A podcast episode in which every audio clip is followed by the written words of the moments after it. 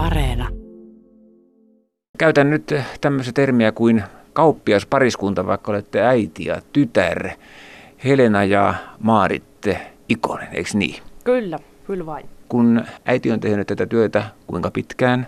Pitkään, varmaan ö, 30 vuotta suurin piirtein. Toki olin silloin joskus nuorempana tuolla keskon rautakauppapuolella, mutta että aika lailla niin kuin, kauppaa on tehty jo, ruokaa ja viemäriputkia, että kaiken näköistä on myyty. Onko sä sitten sillä tavalla saanut veren perintönä tota, Maarit äidiltäsi tämä homma, eli pohjalta kauppa on se, mikä kannattaa?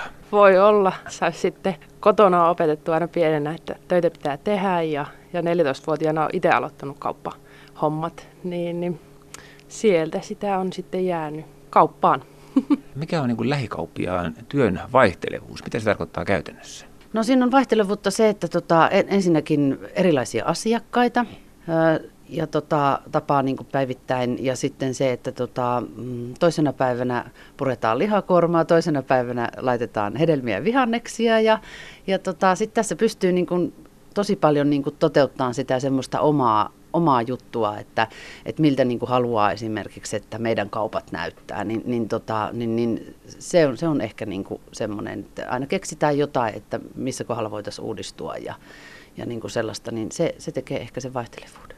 Varmaan asiakkaat on niin kuin mukavia ja, ja on hankalia ja siltä väliltä. Tässä on tullut vuosien varrella niin kuin tutuksi monien asiakkaiden kanssa, että meillä on sellaisia, niin kuin, jotka on joku asiakas tullut, tullut niin tutuksi, jonka kanssa on kiva vaihtaa kuulumisia. Meillä käy esimerkiksi just toki työssä käyvät ihmiset, ne haluaa tehdä ne ostokset nopeasti. Siinä ei ihan hirveästi jäädä niin kuin höpöttelemään, mutta sitten just iäkkäämpien ihmisten kanssa niin on tosi kiva, kiva kuulla, mitä niille kuuluu ja ne, ne tosi mielellään jää niin kuin juttu sille ja kertoo positiivisia, mutta tos, tosiaan välillä sitten semmoisia ikävempiäkin asioita, kun on sairauksia ja sun muuta ja on niin kuin kiva, kiva kuunnella ja antaa niin kuin tavallaan aikaa niille. Et monikin varmaan niin kuin iäkkäämmistä ihmisistä asuu esimerkiksi yksin, niille voi olla se kaupassa käynti yksi päivän kohokohta, missä ne pääsee niin kuin muiden ihmisten kanssa juttelemaan ja näin poispäin, niin, tota, niin, niin se, se, semmoiset asiat on, niin kuin, ne on hienoja juttuja, mä tykkään tosi paljon. Täytyy toimia myöskin ikään kuin psykiatrina tietyllä tavalla. niin, tai, tai kuuntelijana tai, tai mitä se sitten ikinä onkaan, mutta näin kyllä. Jos minä lähtisin nyt tässä pitämään yhtäkkiä lähikauppaa, niin mulla ei niin aavistustakaan, että tuota, paljonko mun pitäisi tilata mitäkin tuotetta, lihaa, vihanneksia, hedelmiä.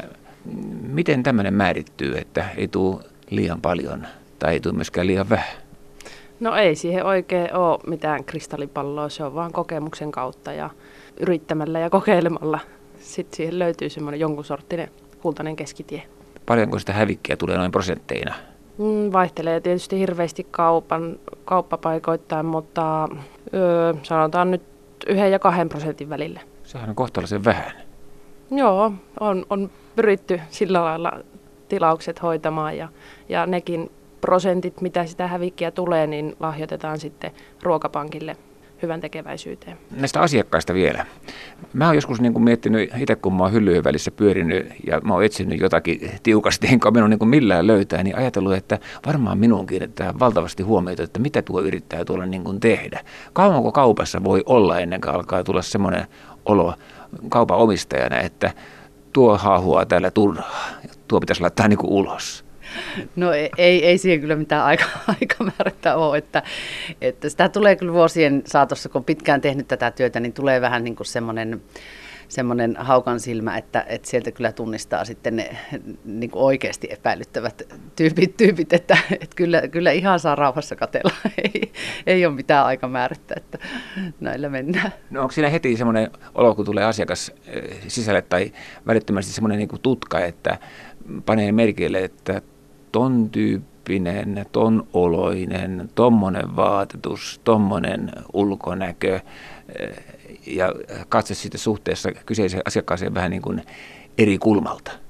No en mä, en mä nyt ihan noin sanoisi, että tota, et, et meillä on, on niin kuin ihan perusarjessa kaikilla, kaikilla meillä, että ensinnäkin kaikkia asiakkaita tervehditään, lähdetään niin kuin lähtökohtaisesti siitä ja, tota, ja, ja toki tällä alalla kin, niin joutuu kohtaamaan, kohtaamaan niitä sitten niitä vähän semmoisia ei niin mukavia asiakkaita, mutta, tota, mutta, mutta kyllä se sitten kuitenkin samalla paikkakunnalla kun oot ja samalla kauppapaikalla, niin, niin tota, se on kuitenkin todella pieni pieni ryhmä, mitä on niitä, ja ne on yleensä niin kuin jo tuttuja kyllä ihan kasvoista, että et ei, ei kiinnitetä erityisesti huomiota pukeutumiseen tai ulkonäköön noin muuten, mutta että ne on ne tutut kasvot, minkä kanssa joutuu sitten ystävällisesti saattelemaan, että jos vaikka mentäisiin nyt ulos, että ei edellisellä kerralla oikein mennyt toi kauppareissu niin kuin piti.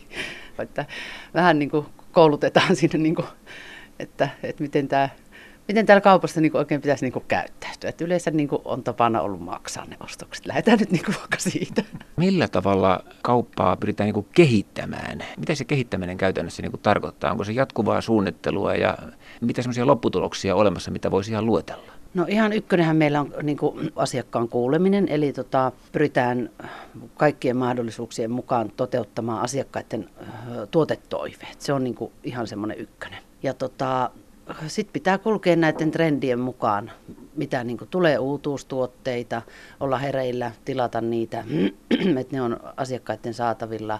Kaikkea, mitä televisiossa esimerkiksi mainostetaan jotain uutuustuotetta, niin, tota, niin, niin pitää olla niin kuin sillä tavalla reaaliajassa, että, että sulla on, on ne tuotteet, mitä sä haluat asiakkaille niin kuin tarjota näitä uutuuksia. Sitten toki tehdään hyllymuutoksia ja, ja, ja tämän, tämän tyyppistä peruslähtökohta on kuitenkin se, että, että pyrkisit palvelemaan sitä asiakasta niin hyvin kuin se on mahdollista. Tämmöinen innovaatio, kun nämä Plexit tuli tämän koronan myötä, mitä ei välttämättä olisi kyllä yksikään kauppias missään päin Suomea ajatellut, että otetaan Plexit tähän, tähän näin. Tämä on tullut tämmöisen pandemian kautta. No sitten kun puhutaan vuosikymmenistä taaksepäin, niin ei ollut vielä valintamyymälöitä, vaan kaikki myytiin tiskin takaa. Ja näin, näin tapahtui vielä 70-luvun alussa muistaakseni. Eikö vaan, muistatko Helena? No en, en muista oikeastaan kyllä sitä, että itse olen 60-luvun lopussa syntynyt, niin tota, on ollut aika pieni asiakas vielä silloin, silloin kaupassa, että tota, en muista. Mutta itse olen ollut ensimmäisen kerran kesätöissä, olin 14 ja olin semmoisessa pienessä kyläkaupassa. Siellä oli palvelutiski, muistan, että siellä oli juustot, oli semmoisissa isoissa könteissä, mistä leikattiin asiakkaalle ja kelmutettiin. Ja, että on päässyt silloin nuorena tällaistakin testaamaan.